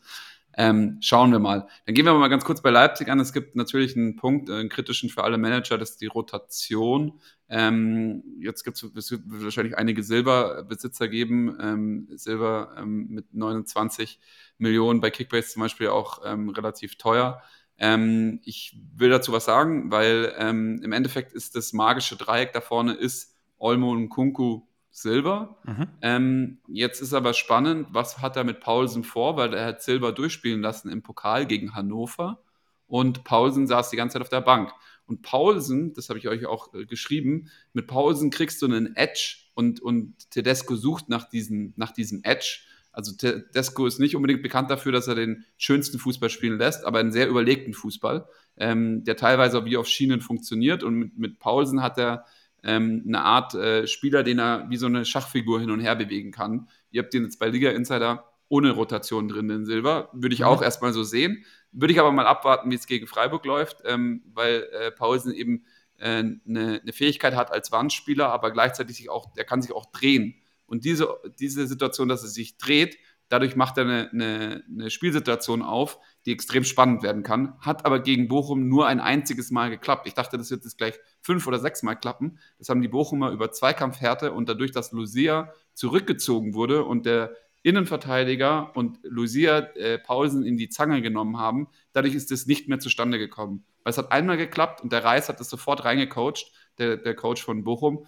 Ähm, und dann hat Lucia das super smart, also Lucia ist für mich auf eine ganz andere Stufe gewandert in diesem Spiel, ähm, mhm. hat das super smart immer äh, gelöst. Entweder ist er so weit zurückgegangen, dass er den Ball rausgeköpft hat, oder dass er ihn quasi den zweiten Ball gleich festgemacht hat, wenn Paulsen den quasi versucht hat anzunehmen. Er hat direkt Druck gemacht auf ihn und dann konnte entweder Innenverteidiger Lucia sich den Ball holen, manchmal auch ein dritter Spieler, der dann nah genug war, weil äh, Paulsen sich den Ball zu weit weg äh, legen musste. Das kann Silver nicht unbedingt so. Also Silver hat diese Spielintelligenz nicht so sehr, der ist dafür aber technisch nochmal eine Nummer stärker und, und, und. Deswegen sollte er eigentlich in der Startelf auftauchen. Ein anderer Spieler, der interessant ist, ist Henrichs. Der, der nimmt eine richtig gute Entwicklung unter Tedesco. Ich glaube aber trotzdem, dass Mukiele starten wird, weil jetzt Henrichs durchgespielt hat im Pokal.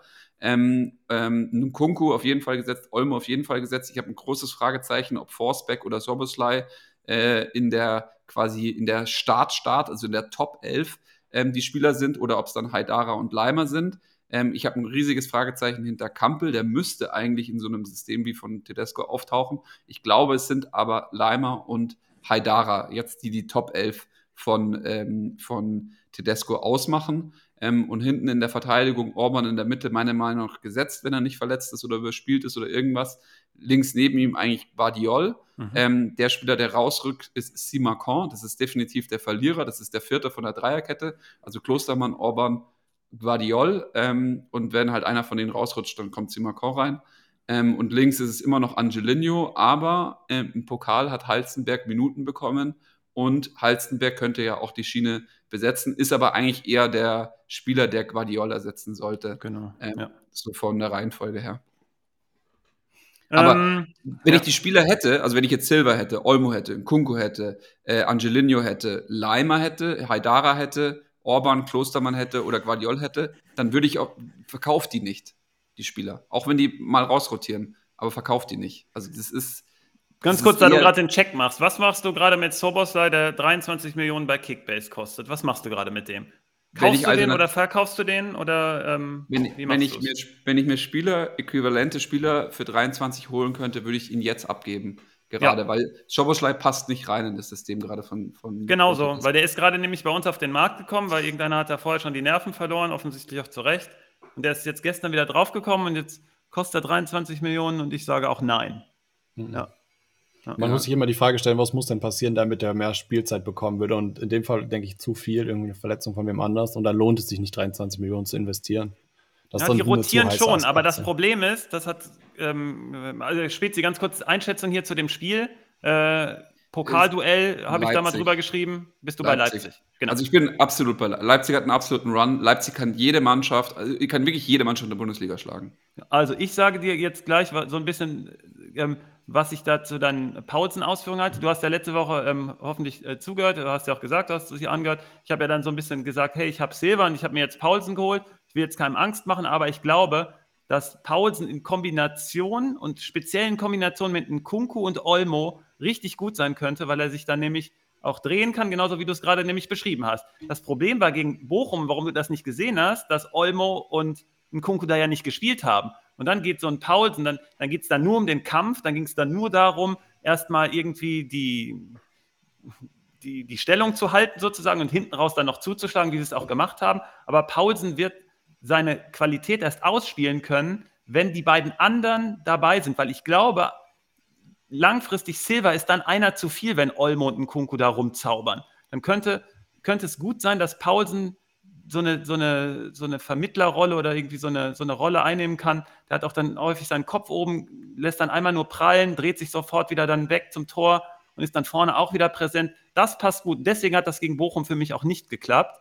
Ähm, jetzt gegen Freiburg erwarte ich ihn aber auch nicht, auch wenn Paulsen, äh, auch wenn Olmo und Nkunku spielen, weil Freiburg einfach viel mehr Probleme hat mit Typen wie Silva, die noch ein bisschen beweglicher sind dann auch und dann ein bisschen mehr mit dem Ball auch machen können, weil ansonsten ist ein Schlotterbeck, ist, ähm, macht das ganz easy gegen Pausen. Der weiß genau, wie er den verteidigen muss und gegen Silva ist das nicht so einfach. Deswegen habe ich hier alle drei Granaten, nenne ich die jetzt mal gemeinsam vorne. Ich sage, dass RB als Mannschaft, äh, weil die auch da viel mehr für aufgebaut sind und ihr habt schon die ganzen Spieler eben aufgezählt, spielt sie, ähm, die sind viel besser, der Kader ist viel besser dafür geeignet, diese englischen Wochen abzufedern. Und das ist nun mal hier das Pokalduell. Für Freiburg ist das halt ein Highlight, gehen dann auch noch 120 Minuten. Zusätzlich kein Höfler, keine Punkte, ganz wichtig, der fehlt. Deswegen habe ich die eigentlich hier fast, die haben hier, die spielen auswärts und haben dann keine Chance für mich. Wen ich stellen würde von Freiburg wäre Schlotterbeck und Flecken und alle anderen würde ich fast weglassen. Ich würde auch keinen mhm. Grifo stellen, wenn ich, also immer vorausgesetzt, ich habe irgendwie einen Ersatz, der stabil ist. Kann man natürlich trotzdem immer machen, weil Grifo ist jetzt nie verkehrt. Ähm, ansonsten habe ich hier ähm, so Handicap RB kann man hier machen, also ohne dass man jetzt hier irgendwen animiert.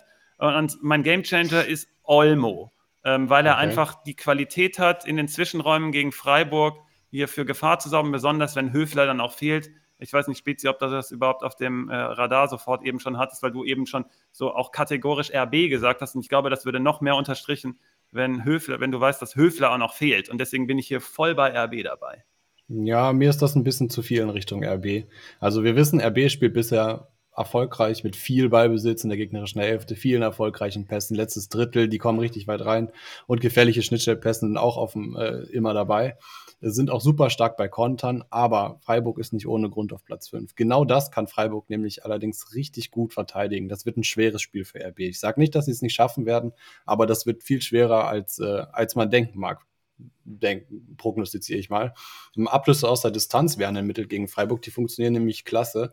Am Anfang von der Saison hat Leipzig da viel mehr gesucht, als sie es jetzt gerade tun. Das können sie aber wieder beleben und dann halt ordentlich Punkte sammeln. Dadurch in Kunku und so weiter, wie ihr gerade schon erwähnt habt, werden dann die Männer dafür. Nur weil es äh, schwer für Leipzig wird, heißt das nicht, dass es leicht für Freiburg sein könnte. Ähm, bei Freiburg immer gucken, ob Standards klappen gegen die Gegner. Standards wird schwer, da steht äh, Leip Leipzig ziemlich sicher. Ja. Allerdings funktionieren Tacklings, Balleroberungen im letzten Drittel hingegen also sehr gut gegen RB. Und wer also Höhler ist kennt, eine Waffe. Ist ja, eine Waffe, definitiv. Höhler wird ähm, auch definitiv starten. Also das ist, das wird nicht nochmal Petersen oder Demirovic. Nee. das ist Höhler. In der Partie genau. muss es Höhler sein, ansonsten müsste man, müsstet ihr Streich von eurer um zweiten Podestplatz darunter kicken.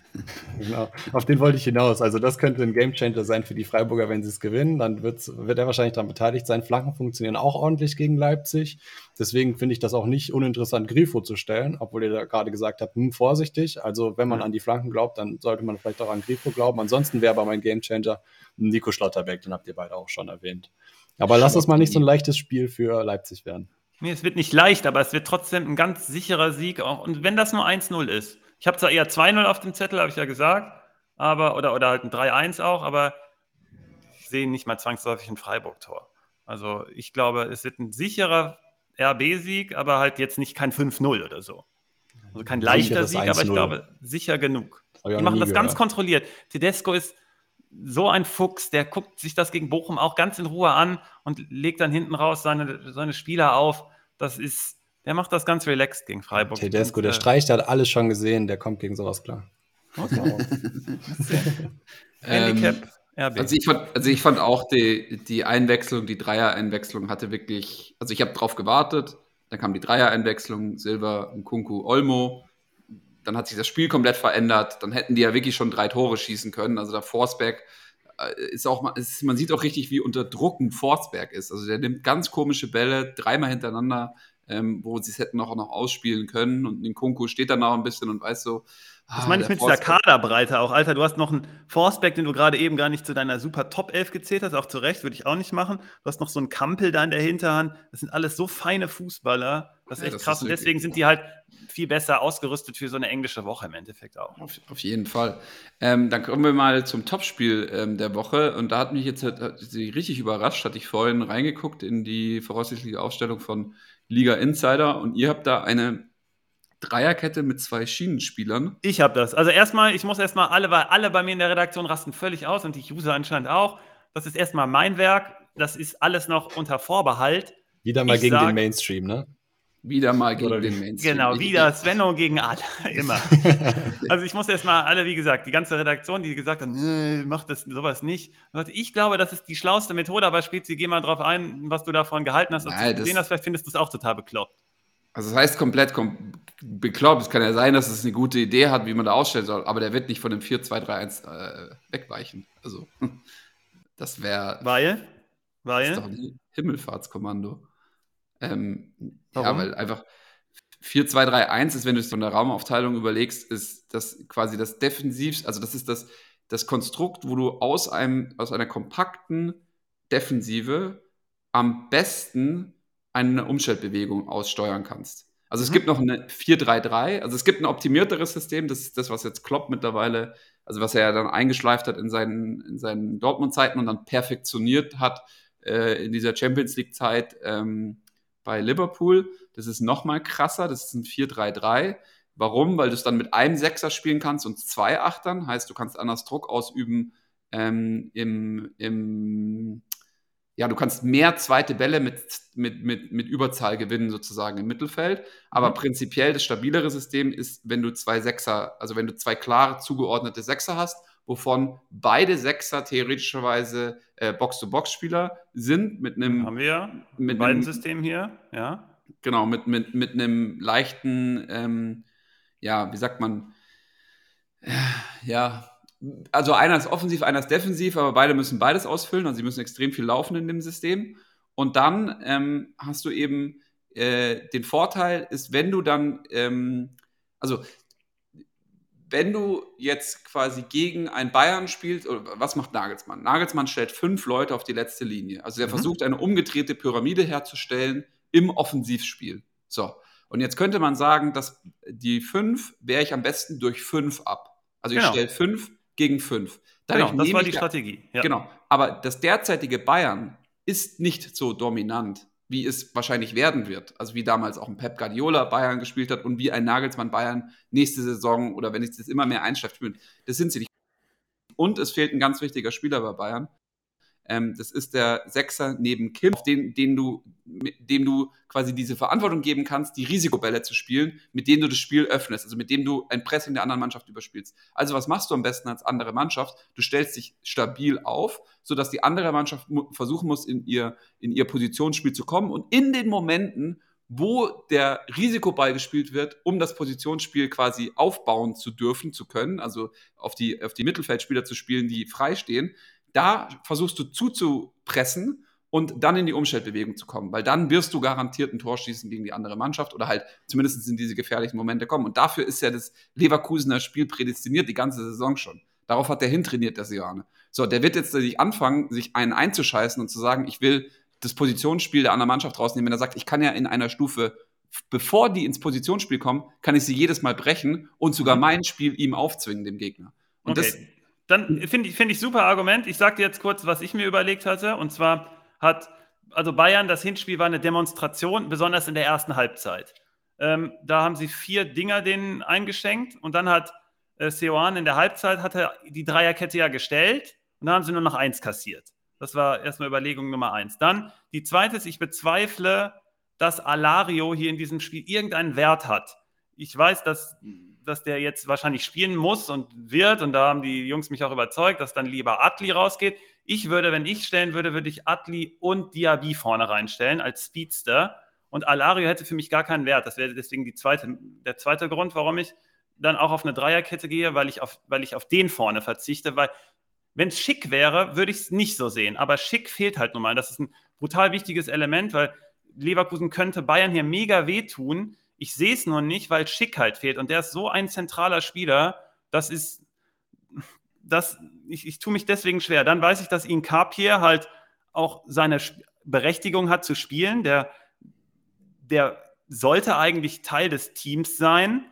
Und dann ist die Frage, sollst du wie im Hinspiel Bakker gegen Nabri laufen lassen und kriegst dann die Hütte voll. Und deswegen habe ich mir gedacht, okay, lass uns mal was Wildes machen. Ich weiß, dass das wild ist, deswegen, es war ja alles so äh, abgesettet, dass ich halt das einstelle, dass ich hier drüber spreche und ich, wir können immer noch alles zurückmachen. Deine Argumente sind auch super valide. Ich habe mir nur das Hinspiel angeguckt, habe die Reaktion des Trainers gesehen und sehe halt, dass Schick fehlt und dass Incapier richtig gut ist und Bakker aber trotzdem die Außen bespielen kann, der die gesamte Seite auch dann nehmen kann, also sowohl nach vorne, wenn er in den Konter muss, als auch dann hinten dann absichert und viel besser dann abgesichert ist durch eine Dreierkette und Frimpong auf der anderen Seite ist eh hinten und vorne.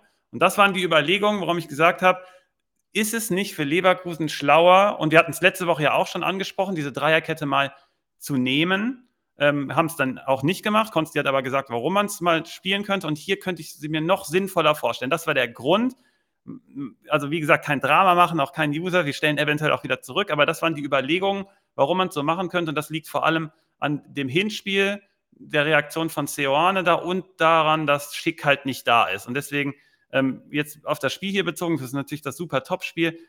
Serge Gnabry und Coman sind hier die Schlüssel. Egal, egal in welcher Formation auch Leverkusen kommt, in der Au in Außen muss das halt geknackt werden.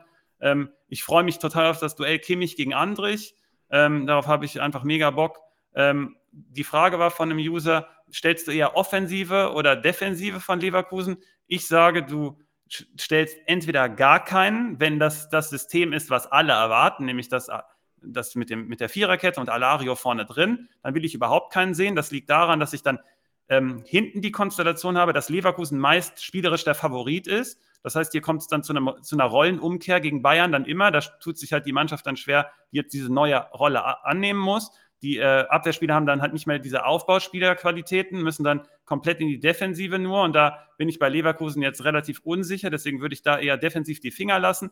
Und warum ich dann der Offensive nicht ran möchte, ist einfach, weil ähm, ich weiß, wie, was für ein integraler Bestandteil Schick einfach in dem ganzen Konstrukt ist. Lieblingswort ähm, mit Wirtz zusammen dann in die, die Konter zu fahren. Ich sehe es bei Alario einfach nicht. Wenn ich das Atli-System habe mit den zwei Schnellen vorne drin, dass da gekontert werden kann, könnte ich mir auch vorstellen, die Offensivspieler eher zu nehmen, aber ansonsten eher gar keinen. Das wären so meine Überlegungen dazu gewesen zu dem Spiel. Spezi. Hm. Simon ist jetzt gerade, ähm, der ist jetzt gerade von den Handwerkern anscheinend belästigt worden, deswegen ist der kurz weg. Wir sind, wir sind hat er mir aber schon, hat er mir gerade geschrieben, dass er dann also, rausblockt wahrscheinlich. Also ich verstehe deine Punkte auf jeden Fall, fand es auch so spannend und würde es jetzt gerne einfach stehen lassen. Also ich lasse, also ich ja, bin, es bleibt total offen. Also wir werden das in der, Dis äh, in der Redaktion auch diskutieren. Ich fand es aber mega cool von dir, dass du das so erklärt hast. Das werden die Jungs, ich werde die natürlich, die werden das sich wieder anhören, den brauche ich gar nicht zwingen dazu. Äh, sondern die hören sich das dann an und sagen dann, ja, habe ich doch gesagt, wie spät sie das sagt. und äh, die werden dich da mega feiern, kann ich dir jetzt schon sagen. Nee, ich, wir werden ich, wahrscheinlich wieder zurückdrehen. Du hast da schon total recht auch. Ich kann, aber wenn ich Trainer wäre, es kursieren ja Gerüchte, ich werde der neue Dortmund-Coach, ähm, würde ich das so machen, wie ich es da aufgezeichnet habe. Ist aber alles nur ähm, nicht sicher. Ja, für mich ist halt der, ist halt der, naja gut, er hat es mit Sabitzer von der, also er hat, also ein entscheidender Wechsel war einfach Goretzka äh, raus mhm. und Sabitzer rein in der Halbzeit damals. Ähm, das nimmt so viel Fahrt weg, weil Sabitzer einfach diese Bälle noch nicht spielt. Okay, das ist wieder ein Argument für dich, ja. ja. Also Goretzka mhm. hat einen ganz anderen, hat einen ganz anderen Stand auf dem Platz. Ähm, als äh, Sabitzer. Und jetzt ist das große Ding, dass Bayern, und ich schaue es ganz kurz nach, dass ich mir auch sicher bin, Jo, hat nämlich auch 4-2-3-1 äh, gegen Leverkusen gespielt. Ja, haben ähm, aber brutal vorne breit gespielt. Ne? Also die haben über die Außen, yeah, das waren das so geile Rochaden mit, mit, mit Nabri auch, der dann so in die Mitte reingezogen ist und dann die Außen noch, noch mehr frei gemacht hat und dann ist dann, dann wieder reingesprintet in die Lücken. Es war mega cool zum Angucken. Es war eines meiner Lieblingsspiele diese Saison. Also genau. Besonders die erste. Wer natürlich dann Schlüssel war, war, war Davis, der ist dann auch in der Halbzeit genau. rausgegangen. Den hast du äh, jetzt, du hast ja eben Goretzka erwähnt, aber Davis ist in der 40. rausgegangen. Und, äh, ja, ich wollte gerade sagen, dass auch, ist auch noch Davis, ähm, der Stachel, der, der Scorpion-Stachel der Bayern. Hm? Ja. Aber so. die, die, die, unsere Zuhörer können sich ja mal hier in den Kommentaren dann auch bei Liga Insider melden, was sie von der Leverkusen-Idee halten.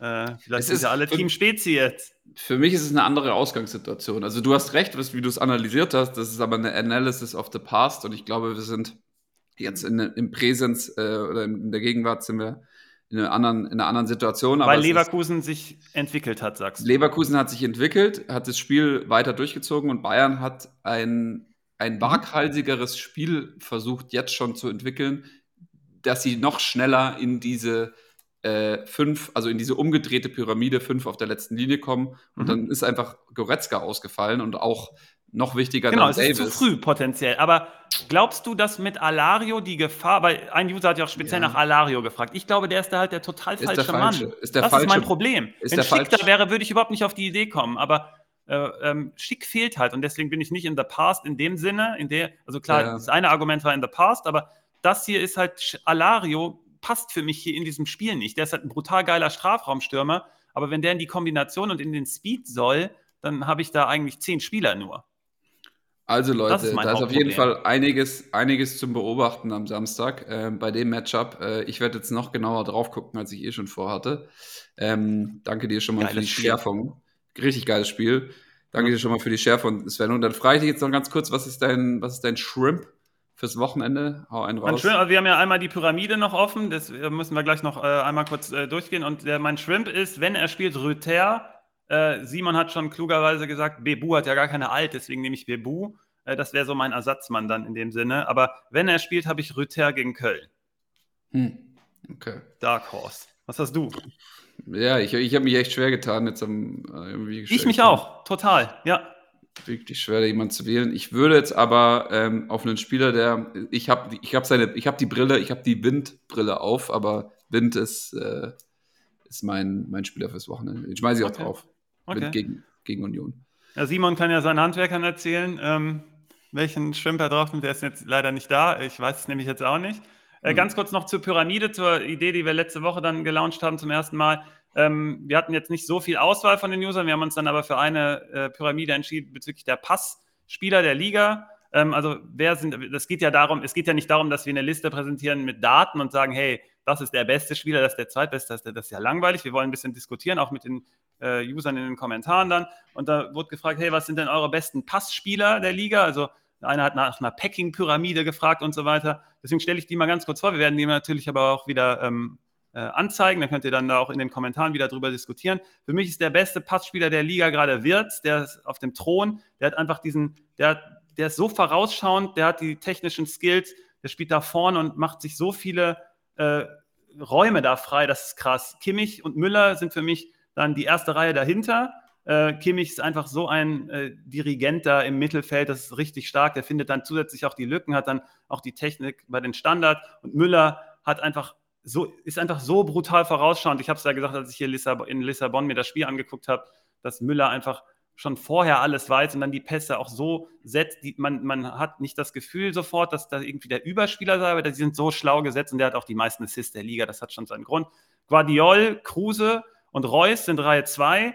Reus ist einfach im Speed, der hat so einen, einen ein Auge und dann auch dieses Timing mit den Mitspielern. Deswegen würde ich dem immer gute Mitspieler wünschen und deswegen spielt er in der Nationalmannschaft hoffentlich zentral auch eine gute Rolle bei Flick.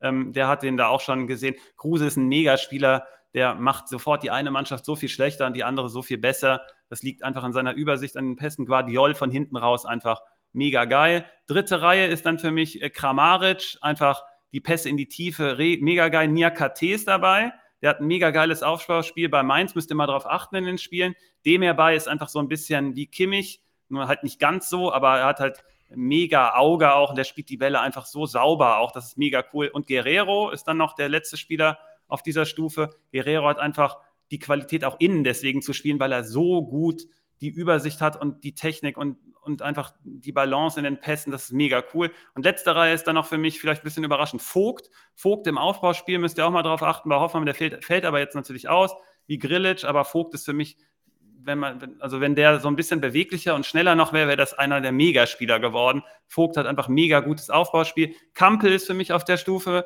Da kommt Olmo dann auch noch mit rein. Das sind zwei Spieler, die einfach technisch so sauber sind. Deswegen, wir haben eben bei, du hast es eben schon angedeutet, spielt ja auch Kampel bei RB, ähm, dass der gar so hinten dran ist. Der, der spielt so schlaue Bälle da. Also das ist, das ist einfach so ein Luxus, den im Kader zu haben. Sosa ist für mich hier mit dabei, deswegen wollte ich darauf eben hinaus, dass ich da schon was vorbereitet hatte. Sosa hat einfach mega gutes Timing, die Übersicht hat auch die Technik im Fuß. Ich glaube nicht, dass der so lange noch bei Stuttgart sein wird, leider, weil du hast es eben auch schon angedeutet, die Mitspieler dann häufig dann auch nicht mitspielen. Und der letzte Platz ist dann auch, das sind 15 bei mir diesmal, Hofmann bei Gladbach, hat auch mega gutes Timing hat äh, ähm, Übersicht. Gibt es natürlich noch viele andere Spieler. Ähm, so viel hat sich jetzt nicht angeboten dieses Mal, aber wir haben die besten, ich habe die besten Passspieler mal rausgesucht für mich. Äh, Spezi, wenn du jetzt noch eine, die, eine allererste Reaktion drauf hast, wer der gar nicht passt oder wer noch fehlt, dann hau die noch raus. Und ansonsten freuen wir uns darauf, dass, wenn wir nächste Woche die nächste Pyramide präsentieren mit einem coolen Thema, dass wir dann wieder am Start sind. Nee, ich bin also würde das so weit unterstreichen. Vogt war wirklich eine Überraschung jetzt gerade, aber es gibt ja auch einen Grund, warum er dann auch wirklich zu, zu Hoffenheim, die ein gutes Scouting haben, geholt wird. Ähm, und dann gibt es auch einen guten Grund, warum er nicht von Hoffenheim zu für teures Geld zu, keine Ahnung, äh, Leverkusen, Wolfsburg, äh, Leipzig danach gewechselt ist. So. Also mhm. deswegen, also der muss Skills haben, aber er muss auch irgendwo äh, nicht gut genug sein, dass es dann weitergeht so. Ähm, und wenn du sagst, es ist Aufbauspiel, dann ich vertraue dir da. Also ich habe auch Monster Respekt vor, also sehr viele Sachen haben sich einfach sehr krass bewahrheitet, dann auch, ähm, die du über viele Sessions äh, eingeschleift hast. Und mir fallen sie dann immer wieder auf, ähm, wenn ich dann selber ähm, die 90 Minuten wirklich Full Focus schaue und, und, und merkt dann, boah, krass, wie, wie recht hatte denn eigentlich Svenno hier an dem Punkt oder an dem Punkt oder an dem Punkt. Ähm, eine Sache, die, weil, also ich glaube wirklich, dass Bochum nicht zu kurz gekommen ist jetzt in den letzten Folgen. Wir haben es uns ja wirklich dann mit Herz und Nieren auch angeschaut und, und, und auch nicht jetzt irgendwie super schlecht geredet.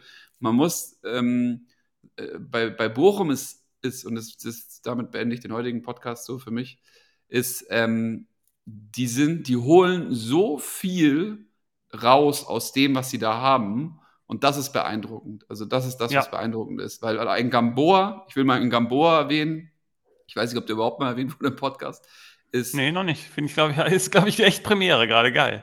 Wie viel der über, über, über, es gibt, also eine Split Second later im Spiel gegen Leipzig in ungefähr sieben oder acht Aktionen und der Typ äh, entweder springt er dem anderen die Kniescheibe raus oder der verfehlt den Ball oder er macht einfach einen riesen Fehler, aber er macht ihn nicht. Also es war wirklich, das ist so häufig, also der muss so, man muss erstmal so einen Fokus auf den Platz bringen und das 90 Minuten lang. Also da hat mich mhm. wirklich beeindruckt, Gamboa, der ist zwar total limitiert an ganz vielen Ecken und Enden und man denkt, der hat zwei, also keine Ahnung, der hat irgendwie Genau, die, du hast es gut gesagt, die schöpfen einfach alles aus, was sie haben. Die, die haben nicht so viel zum Schöpfen und das ist so ein bisschen mein Standpunkt und so im Gesamt auf, das, auf die Gesamtsicht. Aber was die zur Verfügung haben, nutzen die halt voll aus. Und das ist, hat ja mega Respekt verdient. Ne? Also so mega Respekt. Mega Respekt genau. Reis, Das ist total legitim und clever. Ich habe ja eben genau diese Wörter auch benutzt. Das ist, genau so musst du es ja machen, um in der Liga zu bestehen, wenn du eben die begrenzten Mittel hast. Genau, so musst du es machen. Ähm, wo wir uns aber auch, glaube ich, alle einig werden, oder wir beide vor allem einig werden, wenn die in der spanischen Liga spielen würden, die würden einfach nach Hause geschickt werden. Genau. wir würden gar nicht mehr antreten zur zweiten Runde. zur zweiten Runde. So. Und ähm, da wollte ich jetzt genau noch Leitsch rausheben, der hat den Fehler dann leider da am Ende gemacht gegen Na, Weil Freiburg. die halt alle am Limit sind und das ist dann auch total verständlich. Ne? Ja, das die, tut halt einfach in 120 weh. Minuten, das, der, du hast es gerade richtig gesagt, die müssen da vollen Fokus immer drauf haben und volle Konzentration und dann passiert es halt. Dann passiert genau. es auch mal. Und das ist halt wirklich schade. Also das hat mir wirklich leid getan gestern auch. Ähm, und äh, ja, also Bochum, Bochum hat es verdient, einfach im Gegensatz zu äh, vielen anderen Mannschaften, die hinter Bochum stehen, hat wirklich Bochum verdient, in der Liga zu bleiben. Ähm, und ich hoffe. Werden sie auch, werden sie auch. Da gibt es nichts. Also die sind für mich safe, weil die einfach so stabil sind und die da unten drunter äh, sind halt einfach, die werden da gar nicht mehr drankommen. Also die müssen Alles ihre klar. Punkte schon noch holen. Call. Call Ganz made. kurz, ähm, äh, genau, also Bochum wird hier heute mal richtig positiv, also bleiben in der Liga, alles super. Und äh, Stimme aus dem Off, Simon sagt, äh, der Shrimp für ihn ist Hofmann. Darf man jetzt nicht vergessen, Simon äh, hat Sehr auch gut. ein gutes Näschen immer. Also Hofmann. Sehr gut, meine Lieben. Dann viele, viele Punkte wünsche ich allen und ein geiles Wochenende.